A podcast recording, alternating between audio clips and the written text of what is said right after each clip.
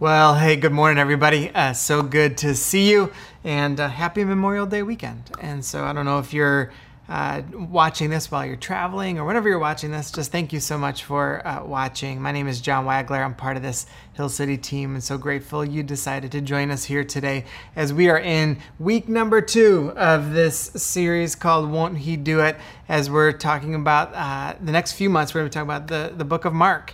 And we did a lot of background on that last week and uh, kind of just like the overview and the first few verses of Mark. And so you can go back and, and catch up on that if you, you missed it. But throughout this series, we're going to do something a little bit different. Uh, uh, in between each Sunday, we're going to do a special podcast episode on our Stay Curious podcast. And so if you have questions, either off of some of the content um, that we're addressing, or maybe you've read in different parts of Mark in that chapter that we're going through for that week, and you've got some questions there, um, we're going to work through those uh, each week as something a little different. So you can email your questions into staycurious at hillcityrva.com uh, stay curious at hillcityrva.com, and we'd love to um, create some dialogue there. That'd be awesome. And each week, uh, you know, I was thinking this week, I was like, all right, what what do I want for people each week in this series? Because as we're digging in a little bit deeper, I know sometimes it can feel overwhelming and everything, but really, at the crux of it, um, I wrote down these two questions. I was like, all right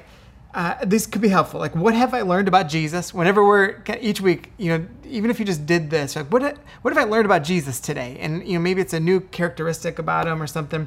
And the other thing is, what does that mean for my life? So whatever you learn about Jesus, there's an application to your life. And so um, those are two like easy questions to be able to kind of engage all of this information uh, with that can be very very helpful uh, throughout this series. And you also might be wondering, like, why did we choose? Won't he do it? Well, there's um, I just love that saying, honestly. Um, it's kind of like an older church saying. But the, the other piece to that is as you begin to think about um, over the years, just the redeeming value that God brings and a life with Jesus brings to relationships and to perspective and to change and hearing, you know, and purpose and wisdom and, and watching someone's story totally change. So often I'll be sitting with people and, and just have this kind of thought in my head of just like so much gratitude to what God's doing in someone's life. And, and so even that phrase kind of implies that now sometimes people are sharing something and I'm just like, man, won't he do it? Right? Won't he do it? And so we're in this book called Mark, this letter called Mark that um, this guy named, in all likelihood, this guy named John Mark wrote, who is a friend of Peter, um, that detailed out the story of Jesus and his life and his teaching. There are four Gospels Matthew, Mark, Luke, and John, and all offer kind of different perspectives and portrait of the life and teachings of Jesus. And last week we got introduced to this guy named John the Baptist. And I don't know if you've been watching The Chosen, um, but he was actually on the latest episode of The Chosen, um, which you should watch. It's so good. And, um, and he was wild. He was kind of like how I described him. Um, he was wild. Like the, his beard is all over the place, and he was just like this kind of crazy big character and everything. Like I think he's like the ultimate hype guy. Uh, I don't know if you guys are football fans or not, but uh, there's a linebacker for the Baltimore Ravens named Ray Lewis who would come out and uh, he had this like routine to hype people up and he'd do the same dance every single week as he's being announced and i feel like that's like john the baptist and um, but what we were kind of talking about was that this life of jesus is about kingdom that yes it's about personal salvation and we talked a little bit about that but really um, it's bigger than that um, it's about his kingdom it's about fulfilling the story of israel and so the weight of this story of jesus becomes uh, really uh, it's it's huge. And um, I wrote this down. I said that the message of Jesus isn't transactional; it's transformative. That's kind of like what we were starting with uh, last week, and kind of continuing this week of like, hey, this transactional element that's that, that's not a thing. Like there there are transactions that happen, right? Where Jesus dies on the cross and all the stuff that like there's a forgiveness of our sin there's this transactional element of course but but really we're supposed to like see it as transformational because that's what really changes you know even this past week um, which was a year uh, from when uh, george floyd uh, was uh, murdered and when that happened you know obviously it, it sent shock waves throughout the country and, and there were protests and, and so many different things have happened since then over the years over the year. And some good things uh, some not so good things uh, some forward progress some steps back all those all those things. And i was just like processing this um, this week while i was like just studying and praying. And i was like man you know, there's so much of what had happened in the midst of that that was transactional.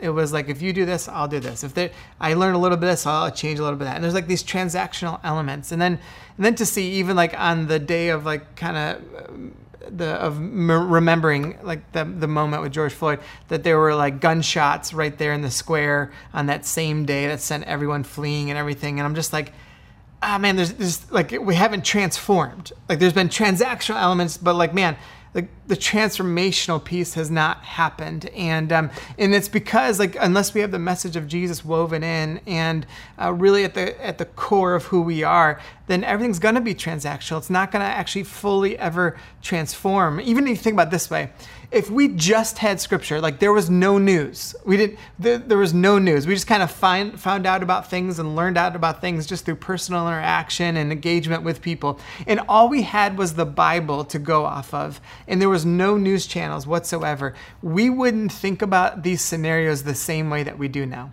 We wouldn't think about these things and talk about these things in the same way if we just had scripture, if we just had the teachings of Jesus, we would begin to view these things in such a transformative way.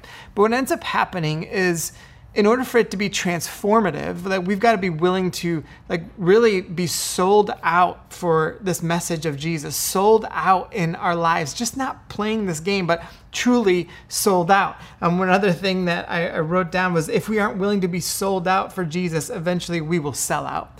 Eventually, we will sell out in our purpose and our identity, sell out in our habits, sell out in our actions, and, and really be focused on the self and not, and we kind of turn away from the things that Jesus actually taught, turn away from the transformative elements that are supposed to be there for us. And so, Mark today, as we're, we're going to be engaging, is, is kind of is pushing into this even a little bit further. We started off with that last week, and I wanted to just come back in again with this. Um, like it's going to push on us a little bit more here this week, and he's going to give us a warning and kind of a focus point today. And so we'll go over those two things. So Mark chapter one starts here in verse 9. It says, uh, One day Jesus came from Nazareth in Galilee, and John baptized him in the Jordan River. If you remember last week, we talked about the Jordan River and its connection to the story of Israel and entering into the promised land.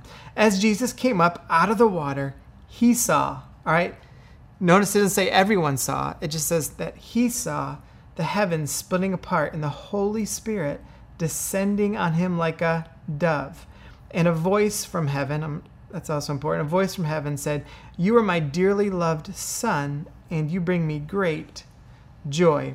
And so I want to um, pause here for, for just a second before I pick up the rest of this part because, you know, you might be wondering, what, do we do with this? Like what we have right here. And, um, and, and I want to just highlight a couple of things because um, baptism is, is one of the things that we, we see here. And you might be thinking to yourself, well, what is baptism? Well, baptism is actually was a purification ritual um, during that time, but it was as after Jesus had died and rose again and everything. One of the things that baptism became was this identification uh, that a believer of Jesus would have that that when they want to follow Jesus, they're identifying with his death like going under the water and coming out in his resurrection, or the old being gone, the new coming out, or sin being washed away and like you know being purified coming out. And so that's what baptism is for us. And many of you have been baptized before. If you haven't, like you you should um, get baptized. And if you're wondering, well, I was baptized as a little kid. That's that's cool too. Um, but maybe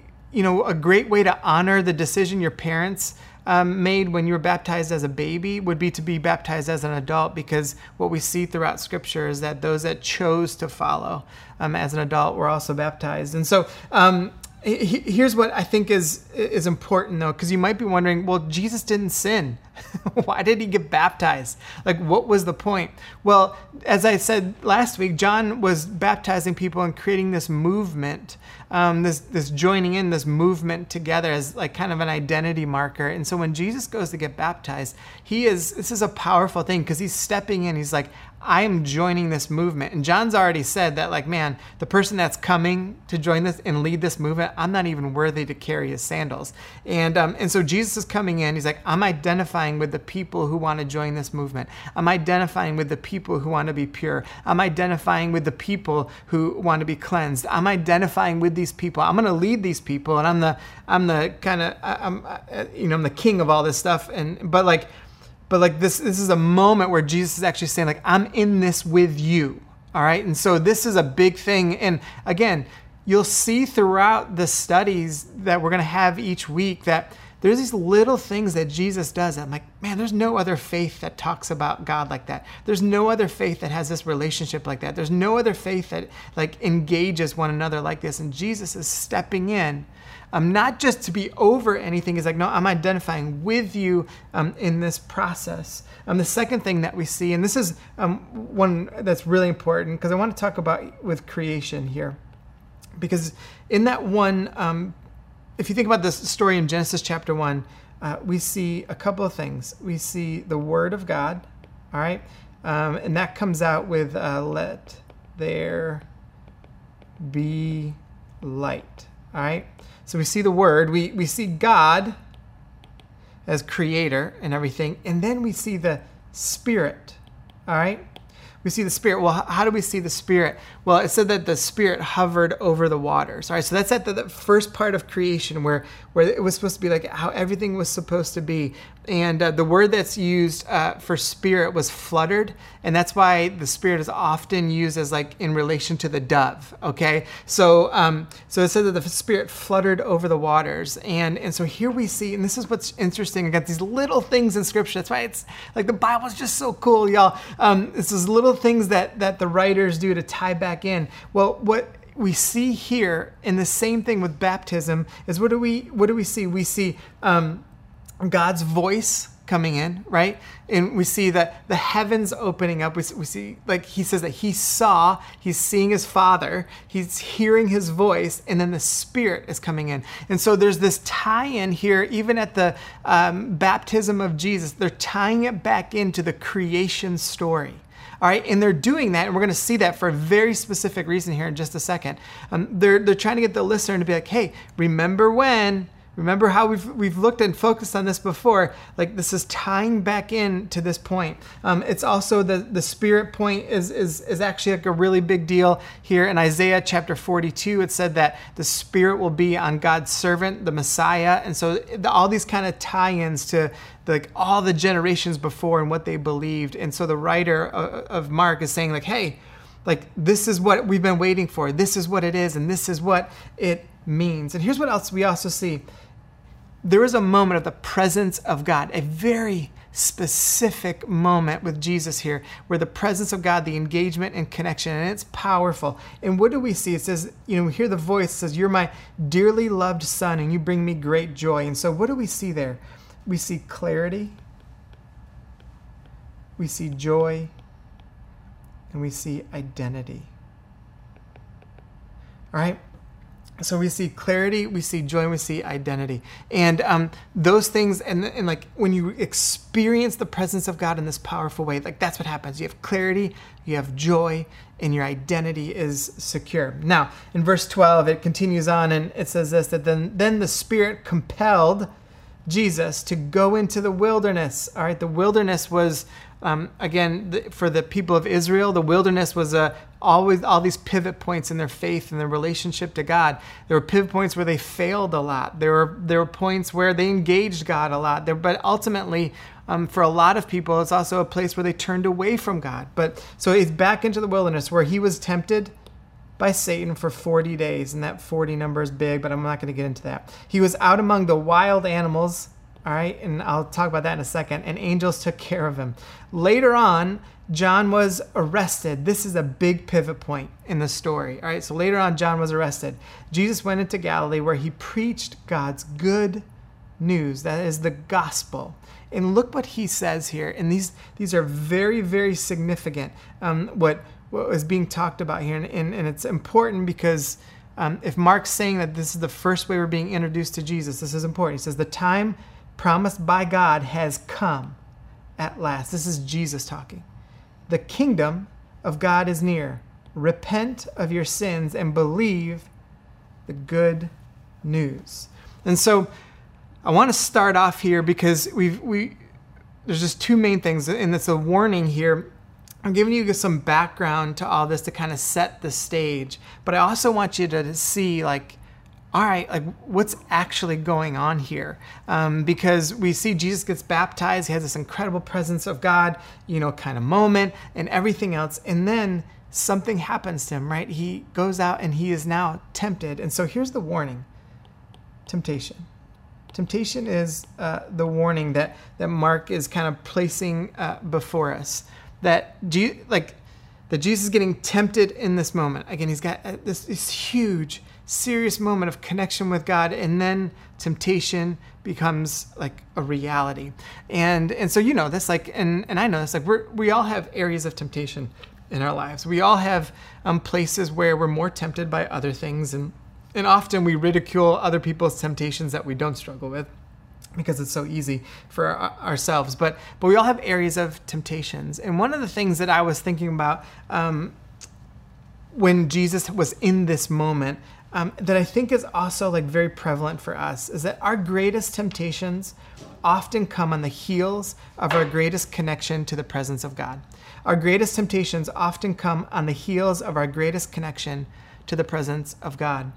I even think about this in my own life that um, some of the most pivotal moments in my life and some of the big, just kind of connection with God moments um, it's been amazing how often I've been tempted by other things, tempted to put my identity in something else, tempted by something that maybe was a struggle for me in my past, tempted. It's like, man, it's like you just had this powerful moment, and then you can almost it's almost like you can you can just see it coming. You get in a sweet spot and it's like so good. Like you just feel like man, you're walking arm in arm with Jesus. And then all of a sudden you're like, why do I feel so much temptation for all of these things? And so um, we just see this as like a rhythm that can happen in our lives. And it also makes sense. Like why why, why would why would Satan, why would evil, why would kind of this evil spiritual realm that's out there, why would it be just satisfied with us being in a great spot? Of course, we're going to get um, tempted uh, by things, and one of the reasons that those temptations also happen so strongly is that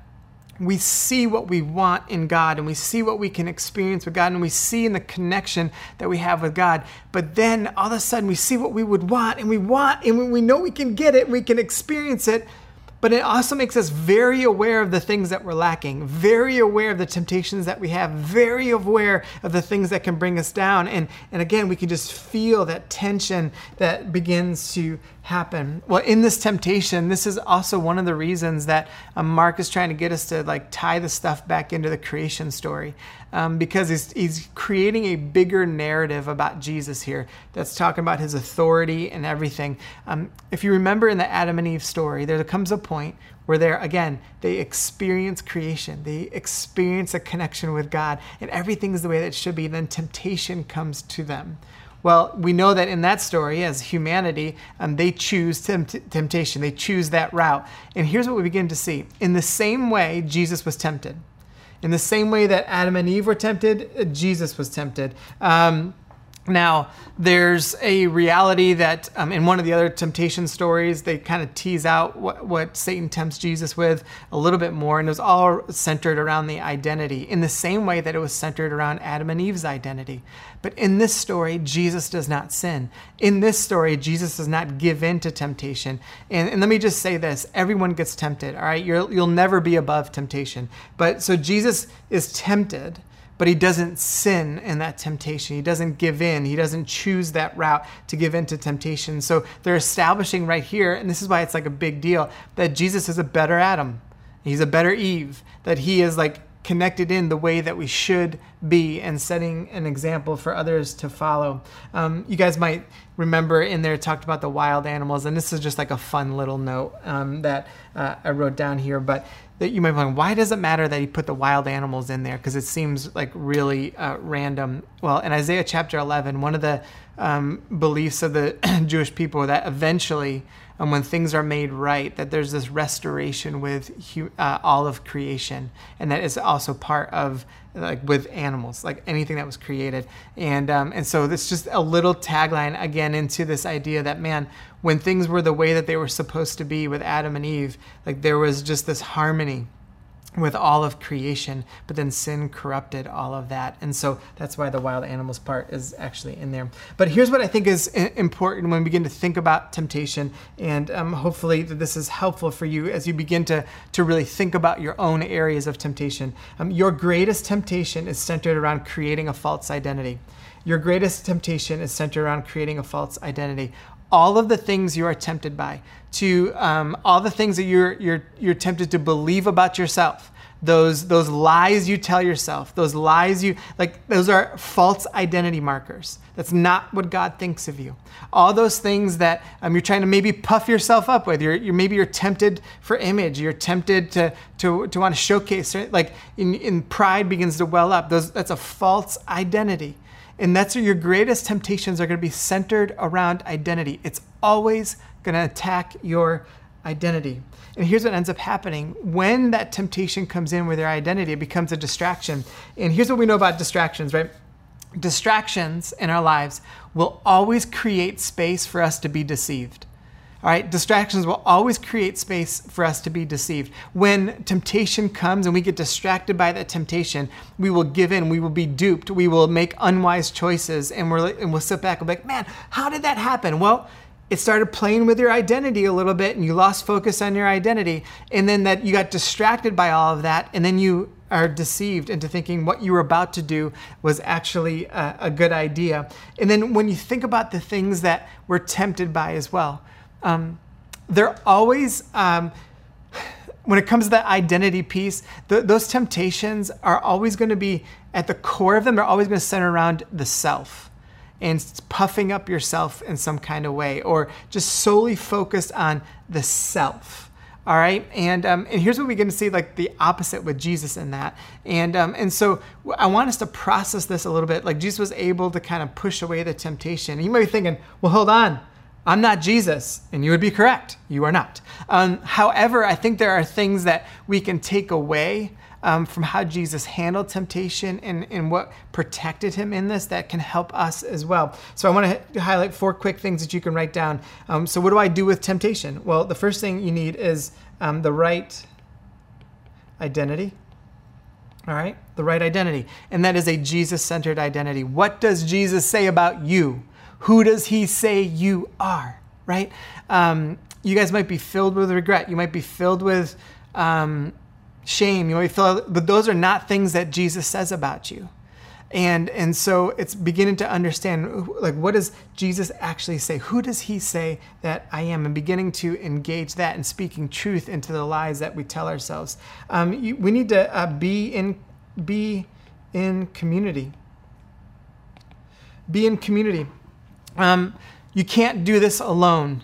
Um, one of the things, one of the biggest detriments to the whole pandemic, um, one of, there was a bunch, but one of was the loneliness factor. Like, we need community. That's part of why gathering together on Sundays is such a big deal. We need community. Gathering in discipleship groups, we need community. Gathering people's homes, we need community. Um, watching this online is great. Like, it's, it's an element to help develop your faith, but you still need community and you need in depth community that will help with temptation. Um, we need boundaries. The areas of temptation that you have, you need to be able to articulate what boundaries you have put in place that are helpful. Um, if you can't articulate them, then you'll just keep falling. Um, those areas that you know you're tempted by, like if you don't have boundaries around them, you'll just keep giving into them. So you need boundaries and you need to be able to articulate what they are. Um, the last one is um, is uh, self giving love. This helps with temptation. Um, think about it. All of our temptations are oriented towards ourselves and, and, and like propping up ourselves in some kind of way. So none of our temptations are about loving others more. And, and so it's important then to be like, all right, what does it mean to have self giving love? That would be helpful for temptation. So that's the warning about temptation. And then he brings it into the focus, which really matters. And and it's this pivot point in the passage in verse 14. He talks about John gets arrested, which just means that, man, he's prepared the way. John's about to die, actually. Um, and, um, and he's prepared the way for Jesus, and everything else is, is coming in at this moment. And, and again, notice if you go back and read that passage again, notice that the first thing uh, the first phrases that, that Mark has Jesus speaking, so this must be important, as he talks about repentance, the gospel, and the kingdom. Those three things. That those things are so big repentance, the gospel, and the kingdom. And so I want to talk about the focus on um, the kingdom here this morning and how do we experience that? And because he's setting up this whole kingdom idea. Again, I'm, i really want us to move away from only focusing on the personal salvation part. It's a factor, but I just want us to be like kingdom, kingdom, kingdom, kingdom, kingdom. Okay, um, that is so critical to this message of the gospel, and not because I'm saying it; it's because Jesus is saying it um, repeatedly. And so, what is the key factor when it comes to this idea of the kingdom? And it's repentance. It's repentance, and repentance can mean a lot of different things. Um, the simplest probably thing you might have heard about repentance is um, that it's this turning away or t- you know turning away from something turning back around and going the other way. And so even with repentance confession's always there with repentance um, but repentance is this turning away. But some other things that you can think about with repentance it's a spiritual cleaning it's a change of mind. It's a change of priorities. It's a reimagining possibilities. It's a brand new attitude. Those things are all associated with repentance, even within the context of Scripture. And so the easiest way might be to like view it as like, oh, you're turning around and going the other way. But there's other elements to repentance that are so important to engaging the kingdom. Repentance leads to freedom because we are no longer accepting the habits and thought process that are keeping us away from Jesus. And so repentance allows us to be like, this is who I really am. I'm confessing to who I really am. I'm confessing the way I think, confessing the way I act, confessing to the habits I have, confessing the temptations I have, and I want to turn from those. I need a spiritual cleansing. I need a change of mind, change of priorities. I need to reimagine my life and repent and turn to Jesus. And that's where we begin to have real freedom. It will always be uncomfortable. Like no one's ever like thinking to themselves, man, confession and repentance feels so good. Like, well, there's an element when it becomes a rhythm that it does feel good, but it's also incredibly uncomfortable because you're coming to grips with who you really are. And you're coming to grips with like what God needs to change in all of us. And we all have stuff. I think it's in, incredibly important. One of the practices that I've been trying to like put into my life is whenever I see a bad story on the news or hear about something awful or whatever, I start thinking about how has there been any way, shape, or form that I've played into this in my life? Like I'll give you an example. Like the, you know, um, anything around racism because it's been like obviously such a big big topic, and I thought to myself, okay, in the history of my life have there been ways through prejudice and bias, or maybe even racial thoughts, that I have played into this in any capacity? And in those moments, I just take a second, I'm like, God, I confess that. I just want to repent of that and um, and just cleanse my heart and I want to reimagine the possibilities of like what you have for me and what that does is is it kind of puts you into the story rather than always like keeping you outside of what's going on and so it's important but it's uncomfortable to do that and you might be saying like well, Wags, I've, I've repented of that before. I've confessed that before. And you might be great, and as I have too. But there's just this rhythm of things of like, hey, I just want to make sure I, I understand that I'm always a part of this story. I'm always a part of it. I'm always a part of the stuff. And, and I just want to be aware of it and understand it um, in the midst of this. Even when John was, was, was kind of going into this, John, um, I wrote this down because I just thought it was like helpful for us to think about when John the Baptist was preaching repentance we talked about last week. He was preaching repent- eh, repentance in preparation for the king. That's how he talks about it. But Jesus preaches repentance for participation in his kingdom. Those are two very different things. John was doing it in preparation. Jesus was talking about it. Hey, if you want to participate in this kingdom, you've got to be a person of repentance. And it isn't just a one time thing. So, what are some keys to repentance? And we, we're going to end with this. One, we make it public. Make it public. And by making it public, um, I'm not saying you go out to everyone and repent. I'm just saying you need to have people in your life that you are confessing and repenting to. Um, because when it's public, um, now there's accountability. If you keep it hidden, that's where shame builds in, and it'll never, you'll never actually take the step that you want to. And yeah, there might be consequences for your action, and yeah, there's some uncomfortable elements to that, but you have to make it public. Um, the second thing is uh, keep it keep it consistent. You are not a finished product. I am not a finished product. We are going to be constantly learning, growing, changing. At least we should be. And so to confess and to repent has got to be a consistent rhythm in our life, a daily rhythm in our life um, to be able to engage the way that we should. And then I want us to just pause. You might be thinking, why, why should I pause? Well, I think it's pause and we need to remember who Jesus is and what he's done. Um, don't just go off your emotions. Don't just go off your feelings. Like that's what serial killers do. Uh, all right, that's too strong. But like they, they do. But but the reality is we've got to pause and remember that hold on a second. I'm feeling all these things, or this is where my emotions are taking me, and this is what I'm thinking about myself, or whatever. But we have to pause and remember who Jesus is and what he's done. That begins to reshape it. And so that warning of temptation and is now combated with all these things of repentance and you've got these things now in place that that help the focus to bring the kingdom into reality. Here's the last thought that we won't experience the kingdom without repentance. We won't experience the kingdom that jesus is talking about without repentance. And so i just want you guys to like pause here um, this morning and um, to just think to just process to um, really begin to like say like, all right, how if if it's so important that this idea of the repentance and the gospel and the kingdom, like how how does my life really look when it comes to that? Like, is that who I am in following Jesus? Can you imagine the transformative elements that would begin to happen if, if we as believers, we as Christians, began to fully embrace what this looks like? So, here are just three questions that um, we can end with today. One, what are your greatest areas of temptation? I think it's important to list those out. Um, two, what boundaries do you have in place to help defeat them? And then three, how could focusing on repentance and the kingdom help? So those are the three I think to take in um, this morning. Write down answers to those, process them. That's will that's going to help you see like what you're supposed to do and how God's speaking into your life this morning. Let's pray.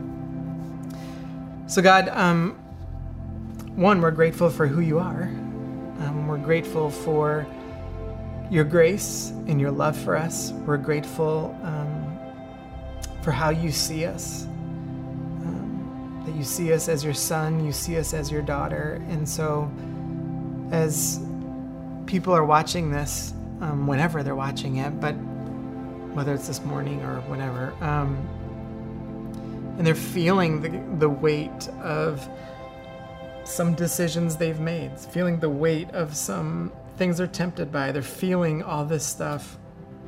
God, I pray right now that they would begin to know and feel and embrace who you say that they are, who you, what, how you think of them, how much grace you have for them, the purpose that you have for their lives, the wisdom that will come out of that, the transformative element of a life with you. And God, I also pray for all those who call themselves believers that we would stop ever thinking of this relationship with you as transactional. And if we have not felt and experienced the transformative work of your Spirit in our lives, God, that we would be open handed, open minded, and have ears to hear of how you want to inject that into our lives to fully be transformed. And that that is when your kingdom takes shape. That is when your church looks like and acts like and thinks like it should. God, that's my prayer for our community. And we give this to you. In your name we pray. Amen.